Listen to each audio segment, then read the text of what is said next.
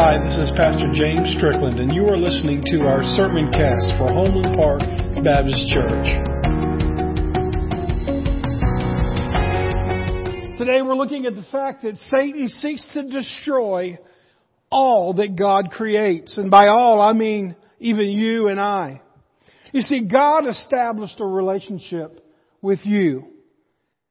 He established a relationship with you and myself because we are His greatest creation. He designed us to have a relationship with Him that includes a balance. A balance of work, of rest, of love, and of service. Balance in those areas will lead us to live a life that pleases God and also, most importantly, is beneficial to us. So we live the life that God has designed for us. Do you agree or disagree with the fact that God has got a way of life to live life that is according to His Word, that is the, it, this is the manufacturer's specifications on how we should live our life. And when we do that, it doesn't mean it's always going to be easy, but it does mean we'll be living it the way God created us to live it. So, Last week we explored the profound truth that we as human beings were made in the image of God. You see, this means we possess the remarkable capacity to have a real relationship with our God, with our Creator.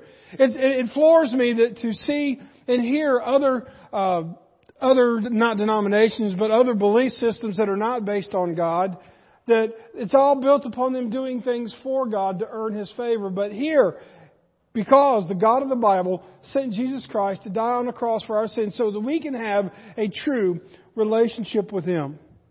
But He has also entrusted us. God has entrusted us, me and you, with a purpose. What is that purpose? What is our purpose for life?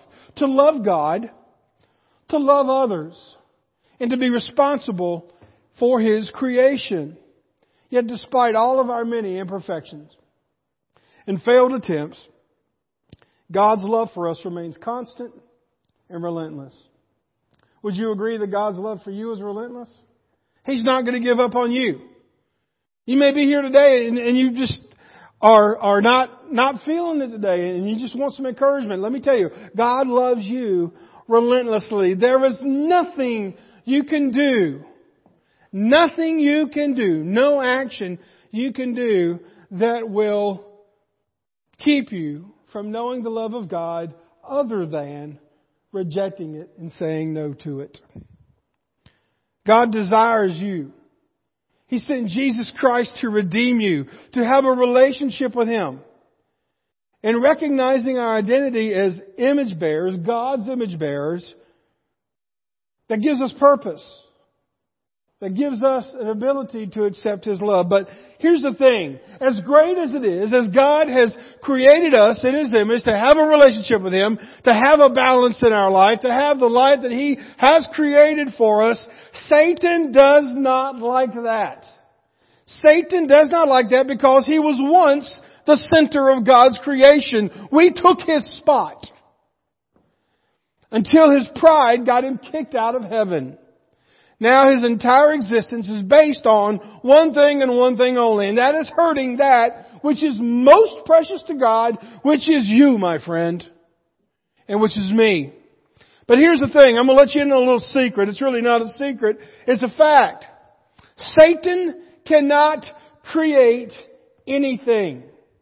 say, oh, well preacher, look at the drugs that are out here. Look at the different forms of sexual immorality. Look at all these things. I mean, Satan just created all of these temptations. No, Satan did not create any of them. He took God's ordained medicines, God's ordained plants, God's ordained relationships, God's ordained plan for sexuality and twisted the mess out of it. Satan does not create. He only twists and distorts what God has created. For example, a car is good because it can get you from places you need to go, but it can also kill you or someone else. Water is good, but too much of it you'll drown. Clothes, clothes cleaner bags. You remember these? You go to the cleaner, you get your clothes. I don't know if they still do it, but they used to on these big plastic bags they put over your clothes. They would say, this is not a toy. You know, I don't, I don't understand. Hey kids, uh, we just got back from cleaners. Here's your toy. It's a bag. I guess somebody was just kind of wrapping their friends up with it and suffocating them or something. I don't know, but anyway, nine times out of ten, when some of those warnings are there, it's because something happened. Matter of fact, Forbes magazine had a list of 24 stunningly dumb warning labels. And so I'm going to read to you just a few here. Remember Nytol? The, the, you take Nytol at night to go to sleep. One of the warnings was it may cause drowsiness. Well, I hope so. Chainsaw. Do not hold the wrong end of the chainsaw. That means somebody, somewhere, bless their hearts. How about check the fuel lever? Not lever. Check the fuel level. It says, never use a lit match or open flame to check the fuel level. Actually, when I was a kid in uh, like elementary school, there were stories that one guy did it. He he came back and he was burned because he was trying to see if the gas can was full, and it was. Yeah. Like I said, these things are not something. Hey, let's just think of what somebody might do. People have done this, folks. And here's one: sun shields. You know, you put them in the window so uh, the sun won't crack your uh, dashboard and your car will be cool. Do not drive with a sun shield in place. Now this one, uh, there's a reason for people. You can go out and you can buy fox and bobcat urine powder. I guess you do that to scare off other animals. It creates the illusion that fox and bobcats are present in your lawn or garden. And the warning is not for human consumption. My friend, if you're consuming that, you've got a whole host of problems. I love this one. On a Superman Halloween costume, it says, this costume does not enable flight or super strength. I can see it now. Hey, y'all watch this. I got a Superman outfit on. Let me go up to the top of the house and jump off and watch me fly. Somewhere somebody tried that. And this is probably one of my favorites for an iron. You know an iron for clothes? What do you think the warning label is for that? Do not iron clothes on the body. Somewhere along the way, oh, I got a wrinkle here. Oh my goodness. I don't understand that. Well, now that you know that these warnings are because someone somewhere had done these things, let me transition to this. God created everything. God created everything, period, with a specific design and a specific instruction to fulfill His purpose for them. Again, these are the manufacturer's specifications. And sometimes when we go outside of these, it's no worse than the man grabbing the chainsaw from the wrong end. Sometimes we live life and we make choices that are not right, and we reap the consequences for it. But here's the thing God has given us this beautiful word to tell us and to show us how to live. But again, Satan cannot destroy, but Satan seeks to destroy our rest. This is the first thing that we see. Satan created everything with a specific design, and he seeks to, dest- I mean, God created everything with a specific design, and Satan seeks to d- destroy our rest. Look at chapter 2, verses 1 through 3. It says, So the creation of the heavens and the earth, and everything in it, in them was complete. And on the seventh day, God had finished His work of creation, so He what?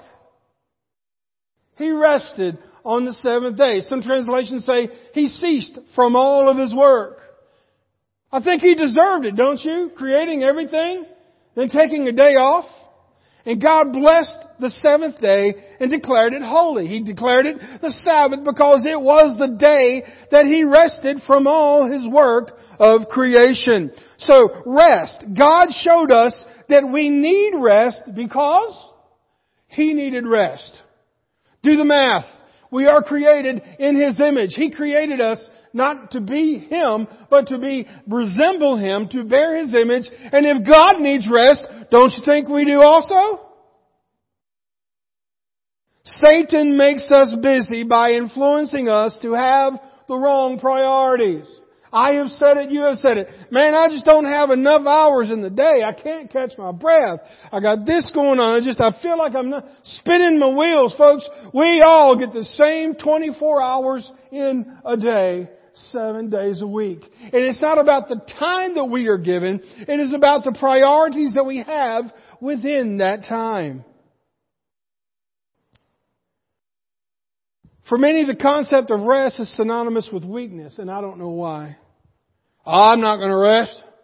I got stuff to do. I'm, I got to produce this. I got to do that. I got to make a decision on this. I got to do that. Look, bragging about how much you get done in a day and how little sleep you get, that is not a badge of honor, my friends. It's showing that you're selfish. And you're depending on yourself to get your job and everything in your life done, and you're not trusting God enough to just rest. You see, if you don't want to rest and you want to work, work, work, you got to be careful that it may just be building your ego. I don't know. How, this is how you know a good vacation. When you say, "Oh man, I got to take a vacation," and you know, we'll just jump down here, we'll spend some time here, and then we'll go. And then you get to vacation, and you realize after the second or third day, man, I needed a vacation. Where you can just unplug. Some people cannot imagine that they would go anywhere without their cell, when there's no cell service. Remember one time Donna took me to Augusta. She didn't tell me where she was going. I thought I was going to end up in a duffel bag in a stream somewhere. Where are we going? I'm not telling you. And then we got about halfway to Augusta, and then my phone said no signal. I, yeah, I'm dead. But you know what? The truth of the matter is now, if I go somewhere and it says no signal, I'm like the Home Alone kid. Yes! Sometimes it just helps to unplug, but if Satan cannot get you through the, the typical sins of the, the sex, drugs, and rock and roll and all the big things that we think about, if he cannot get you through those temptations, he will make you so self-reliant and so self-driven that he will make you too busy for God. If Satan cannot make us sin, he will make us busy. Chris Kopp is a leader and he's on the LinkedIn profile and he kept noticing a bee that would come and fly around his window the same time every day. He had no idea what the job of that bee was, but that bee would just, while he was in his office at home, the bee would just come and, and buzz by his window for a while and then just go home, doing nothing, just buzzing by his window. And for months it had been expending all this valuable energy outside his window and then headed back to the hive, empty-legged, accomplishing nothing. That is Satan's goal for you, my friend. That is Satan's goal for you as an individual and as a church member and as a child of God. He wants you to be sidetracked. Satan wants to destroy your relationship and fellowship with God by making you so busy that you do not give him the priority and the time he deserves. Look, I am thankful I, I, I appreciate and I hope that it blesses you that you've carved out in your schedule a little bit of time this morning to hear God's Word taught. Thank you for doing that. That is for, it's not building my ego, it's for your benefit. But my friends, if this is all that you're getting, you're going to be running on empty by Tuesday. And you know it because it happens. You can become so busy that you don't even realize that you need God. And then that is the point Satan's got you. You see, spiritual growth is sacrificed on the altar of your pride and exhaustion and burnout. And I never thought I'd say this, but sometimes burnout, if you've ever experienced it, you know exactly what I'm talking about. Sometimes burnout can be God's gift. It's almost like in your car where you realize that the, the, the fuel light comes on some of you say, I gotta get a, uh, I've gotta get to a gas station right now. Then some of you say, well, I got 30 more miles. Then you end up on the side of the road. But burnout is that caution light saying, look, you're moving too fast, James. You're not including me in your life. You're going to burn out. You're, you're going to fizzle out. Here is the warning sign. And burnout does that for us spiritually. And so God established the Sabbath or the seventh day for rest Folks, on the Sabbath day, spend time with those God has blessed you with. Your family and your church. Unplugged from the grind and looked to Him for strength.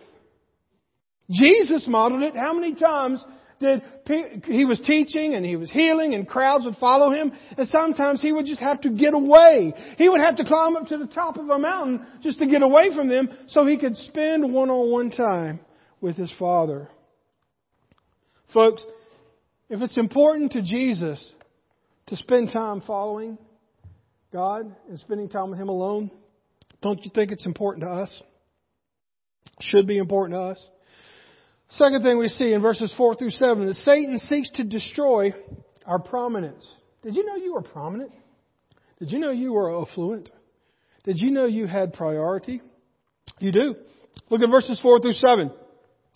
This is the account of the creation of the heavens and the earth.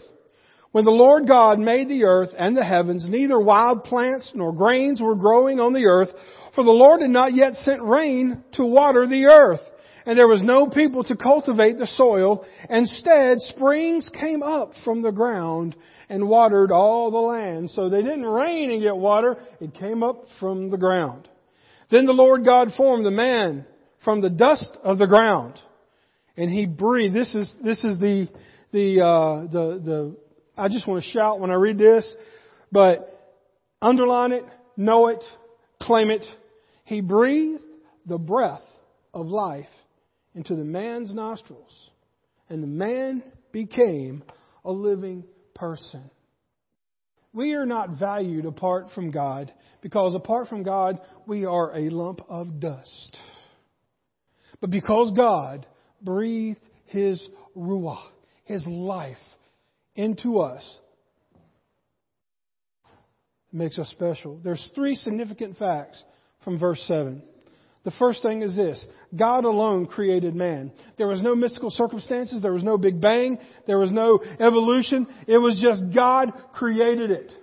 He spoke it into existence. Scientists can study the matter that makes up man. Did you know our bodies consist of 60, 60, 60 different elements including oxygen, carbon, hydrogen, nitrogen, calcium, phosphorus, potassium, sulfur, sodium, chlorine, magnesium, and 40, 49 other elements. Boy, my chemistry teacher from college would have been so proud of me being able to pronounce those. That's what I got out of it. But folks, it was God alone that put everything together to form man. Look, it's funny. When, when Donna is making something at home, she's got her process, she's got her uh, appliances laid out, and she's got, and by the time she's finished, it's in the oven cooking, and all the dishes are clean. When I do it, it looks like a bomb has gone off. You know what I'm talking about? I mean, there is stuff everywhere. But the thing is, is that you can have all the ingredients, but you got to put it together. God put those ingredients together. Because folks, every, every design demands a designer. Every watch demands a watchmaker. You did not get here by accident. You were created by God and God alone. Number two, God breathed His own breath of life into Adam. There's not much value to man when you think about the fact that we came from dust. You go home and you see dust in the corner, that's going to be you. That's all the value we have apart from God. What makes us valuable is the breath of life, God's breath that is breathed into us. You see, like uh, we know in CPR, rescue breathing or artificial ventilation of the lungs is a time when you, the body cannot breathe on its own, or so someone or something has to breathe for them. Because that's how we get life.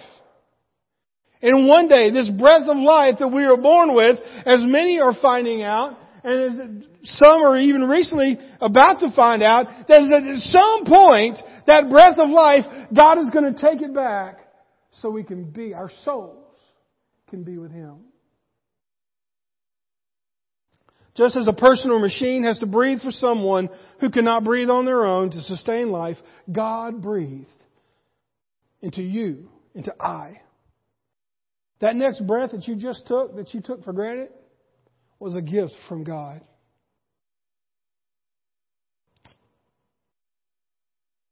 The Hebrew word for spirit is ruah, meaning wind, breath, air, and spirit.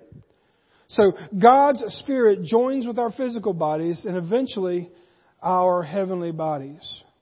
It was God alone that put everything together to form man. God breathed His own breath into man, and then God's Spirit joins with our physical bodies, then eventually our heavenly bodies. So I hear people talk a lot about, okay, when somebody dies, what happens? Well, I'm going to go ahead and tell you, the Bible says that from basically from dust you came to dust you will, you will be, you will remain as dust. If you go back, not to be morbid, but if you go back to graves of people that have been dead for a long time, there's something called decomposition and our bodies don't stay in the same shape. They've come a long way with embalming, but it really doesn't matter. Whether we are in a, a box, whether we are in a vase, whether we're in a hole, whether we're scattered all 40 different places, it doesn't matter. We're all going to decompose. We're all going to get back to dust. Our bodies are, but our spirits, our spirits. Paul says in 1 Corinthians chapter 15, verses 51 through 53, he says, But let me reveal to you a wonderful secret. We all, we will not all die, but we will all be transformed. In that moment, in a blink of an eye, when the last trumpet is blown, for the trumpet sounds, those who have died will be raised to live forever. And we who are living will also be transformed. For our dying bodies must be transformed into the bodies that will never die our mortal bodies will be transformed into immortal bodies. So it doesn't matter what form your body is in when the Lord comes back. I mean, He created us from dust, so I think God can do whatever He wants. People say, well, what if somebody was part of a heinous crime? What if somebody was cremated? What if somebody was, you know, just on and on and on? God, when He creates, and when God, when He transforms, he does that fully.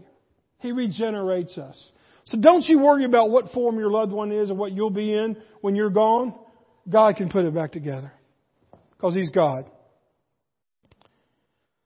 Then also we see that uh, Satan seeks to make you oblivious to the hope because man became a living soul. He became a living person in verse 7. When we received God's breath, we became, I guess the term that AI is using today is called sentient, Uh, a self awareness. We became self aware. We have souls. We have spirits. We know who we are. We, we have a propensity and a desire to know more about God. Whether we give into that or not, that's the different story. But when we die, the Ruah breath of life, which is powering our souls, will return to Him forever. So the body will be gone. Our souls will be with God. Third thing we see is Satan seeks to influence our choices. Satan seeks to influence our choices. Look at verse 8. Then the Lord God planted in a garden in Eden in the east, and there he placed man he had made. The Lord God made all sorts of trees grow up from the ground that were beautiful and that promote, produced delicious fruits. And in the middle of the garden, he placed the tree of life and the tree of the knowledge of good and evil. You know where I'm going with this? There were two trees. And I, I made a crass uh, illustration of that. I think, Tristan, if you can put it up. There you go. Uh, my um, desktop publishing skills need some work. I understand that, but I think you can get it. There were two trees. And God gave instructions. There's the tree of life and the tree of knowledge of good and evil. The tree of life was to grant life or eternal life from all in the garden who ate from it. If you go and read ahead to Genesis 3:22, the tree of life was to sustain our eternal life in Eden. However, the tree of knowledge of good and evil, this was not I think for years, and many, many years actually, I would always think that this tree of knowledge of good and evil was for us to know good and evil. But that is not what the knowledge of the tree of good and evil means. This tree was not for man to know good and evil. How do I know that? To know evil, you could eat from the tree of life and know what is good. What do I mean by that? Folks, you don't have to study evil to know it's evil. Right?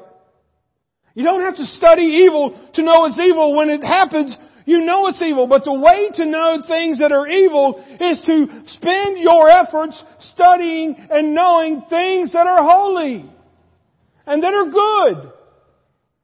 I don't need to go to some sinful place to learn about sin. I need to study what it means to be holy and then that will be obvious. The tree was not for our knowledge. The tree of knowledge of good and evil was for God to test the good within and the evil within man. Why would, why would man choose, or would man choose God's way or his or her own way? God wanted to know who they would choose. It was for his knowledge. And he knew what was going to happen, unfortunately. Then we see in verses 15 through 17, Satan seeks to destroy our work. Our work, uh, sometimes you could use the word obedience to God. Look at verse 15. The Lord placed the man in the Garden of Eden to tend and watch over it. But the Lord God warned him, you may freely eat of the fruit of the tree in the garden, except, hey, you can do, look, I've made this, I've provided for you, Adam. But look, there's this other tree. Verse 17, except the tree of the knowledge of good and evil, if you eat its fruit, you are sure to die. Did he set them up, y'all? Did God set them up for failure? I think he, he, he laid out the rules pretty fairly. There was no, I wonder, are we sure about this? No. It was crystal clear. God gave them, look, eat from the tree of life, not from the tree of knowledge of good and evil. But what did the serpent do? We'll study that next week. Where he just started using that doubt. But God, why did God place Adam in the garden? It said there a minute ago. To tend it. Another way to say that is to work the garden. God has ordained work and service. I'll say that again. God has ordained work and service. When we go to heaven, we are not going to be angels hopping from cloud to cloud, sipping Mai Tais and looking at beaches. I mean, that'd be awesome for a while, but when we're there, we are going to be serving. We are going to be working without the curse of sin. It's not going to be evil. It's not going to be hard. It's going to be acts of joy, kind of like a father or a mother making a craft for their kid for Christmas or a special project. We're going to be working out of love for God. You see, God has ordained work. Satan and the curse found in chapter 3 corrupts our view of work from the way God intended it. And work in the garden was seen as a blessing, folks. But of this earth, due to the curse of sin, it is seen as labor and indebtedness. The reason it stinks to work, the reason uh, we have to struggle so hard to make a living is because of the curse of sin that happens in chapter 3. But when we go to heaven, that curse will be gone and we will work for God out of love. It's not going to be boring. We are going to tend the garden as God has created us to. So Jesus, what will happen in heaven and what happens even now that when Jesus comes into our life, He restores our work in obedience. Our, our working is no longer for us to, to build ourselves, but it's for serving Jesus and serving others and helping. Sometimes it's not important to be the boss. Sometimes it's just more important to be the worker. The world we live in sees being a helper as subservient or less than. But I think if you want to look at what Jesus thinks about it, you can go to Matthew 20, verses 26 through 28. He says, Whoever wants to be a leader among you must be your servant, and whoever wants to be first among you must become your slaves. Verse 28, For even the Son of Man came not to be served, but to serve others, and to give his life as a ransom for many. God's Son who sat at the right hand of God, humbled himself unto the cross to serve you and to serve me. So if it's good for Jesus, it should be good enough for me too. So, man was placed in the garden where he could rest safely in God's presence. And man is blessed when we obey his commands. When we work or obey, they go hand in hand. Then we see that Satan seeks to destroy our marriage. Satan seeks to destroy our marriage, the institution of marriage. If you are married today, my friends, you have got a bullseye on your relationship. or if you're thinking about getting married, you're on his radar. If you've been married and your spouse is gone and you're still on this earth, you know the struggle it was, but you also know the benefits of what it was, and you have got life lessons that our younger folks need to hear. Marriage is not perfect. Marriage is not like they show it in the movies. It's a commitment. It's like a roller coaster. Some days you're on the highest highs, and other days you're in the lowest lows, spinning around thinking you're about to lose your lunch. it's work, but it's, it's worth it. Look at what it says in verse 18. Then the Lord said, It's not good for the man to be alone. You realize this is the first time in Scripture God has said there is anything that was not good? The first thing he sees is he created Adam. He says, It's not good for him to be alone. I will make a helper who is just right for him. For the first time in creation, God saw that something wasn't good, and God saw that it wasn't good for the man to be alone. So it says in verse 19, So the Lord God formed from the ground all the wild animals and all the birds of the sky. He brought them to the man to see what he could call them. Now I wish I could have been there. Here's Adam. And all of a sudden there is a line that looks like the, the return line after Christmas at Walmart. You know, you got all these people standing in line. There's all these animals, okay, mm, deer, mm, snake, mm, dodo bird. I, don't, I don't know how that worked out, but it, it's kind of comical when you think about it. But yeah, that was Adam's job. And he made all of these wild animals and creatures, but still there was no helper suitable for him. God made him a lot of pets. But he was still needing something. So because of that, Eve was created to help Adam tend the garden. God gave her what Adam lacked so they could be complete together. If you ever come and talk to me about marriage or uh, if you have couples that come and want to get married, I am going to go over this passage and talking about the importance of tending the garden. Verse 21 says, So the Lord God caused the man to fall into a deep sleep, and while the man slept, the Lord God took one, uh, took out one of the man's ribs and closed up the opening. Then the Lord God made a woman from the rib, and he brought her to the man. Eve had a relationship with God before Adam. You see that? God brought her to Adam. I want you to hear this, women.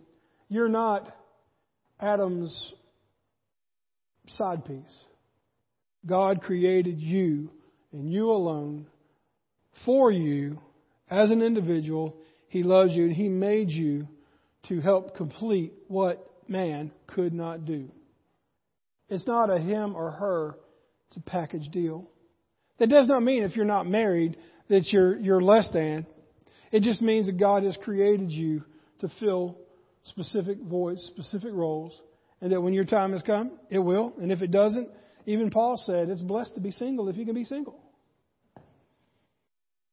But then the Lord God made a woman from the rib, as we said. Verse 23, At last, the man exclaimed. I think he said, Whoa, man! Yeah, I'll call her woman. This one is bone from my bone and flesh from my flesh. She will be called woman because she was taken from man.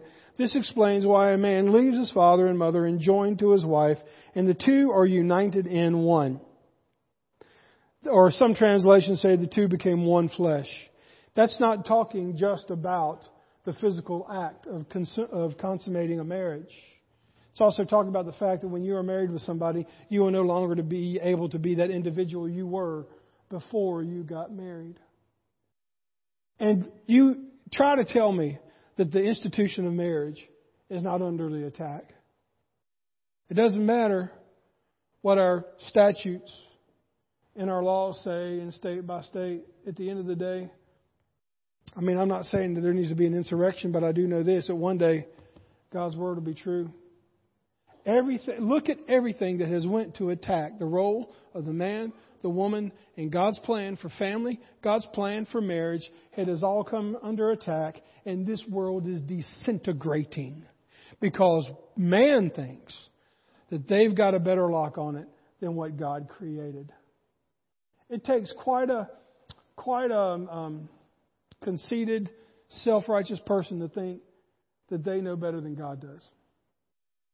So if you are married, been married, hope to get married. You better value what God says about marriage. You better not drink the Kool Aid of what everybody else thinks it should be. Because if you want happiness, just like that guy that grabbed the chainsaw from the wrong end, if you think that you know better than what God does on how to have marriage and how to find fulfillment in life, you will live a life unfulfilled. So let's wrap up our time today. Satan seeks to destroy all that God creates. Don't let him. Satan seeks to destroy our rest by making us too busy for God. Satan seeks to destroy our prominence by thinking that we are not good enough that God would even love us. That is a lie. John 8:44. The devil is the father of lies. Satan seeks to influence your choices. Satan seeks to destroy your work in obedience to God, and Satan seeks to destroy your marriage. Folks, you are under attack today, so my friends, cling to God today more than you ever have. Because Satan seeks to destroy all that God creates, and he is not stopping until God stops him. Let's pray. God, thank you so much for our time together this morning. Thank you for your word. Thank you for showing us your grand design and, and how we can find fulfillment in life, God. And it is my prayer that, Lord, if there's one person here today that would say, Pastor, I, I am, I am empty. I don't know this, this relationship with God that you're talking about and this special status that He's given us. I don't feel it, God. I want to know beyond a shadow of a doubt that I am God's child. I want to know beyond a shadow of a doubt that I have God's power to fend off Satan's attack in my life. If that's you today, you can come forward. I will pray with you, or we can we can talk afterwards. But don't leave this place today unless you have a relationship with Christ. And I venture to guess there are many Christians, believers in here today that could tune up some of the things we covered this morning. They can come to the altar and pray. They can talk with me, whatever they want to do. Maybe someone wants to join this church or they want to be baptized. Whatever the decision may be at this time, it's a time for you, church, to respond. Because, my friends, if you cannot respond in a church with people that love you and love God, you have no hope of responding outside of these walls. God, may you get the glory. For it's in your name we pray. Amen.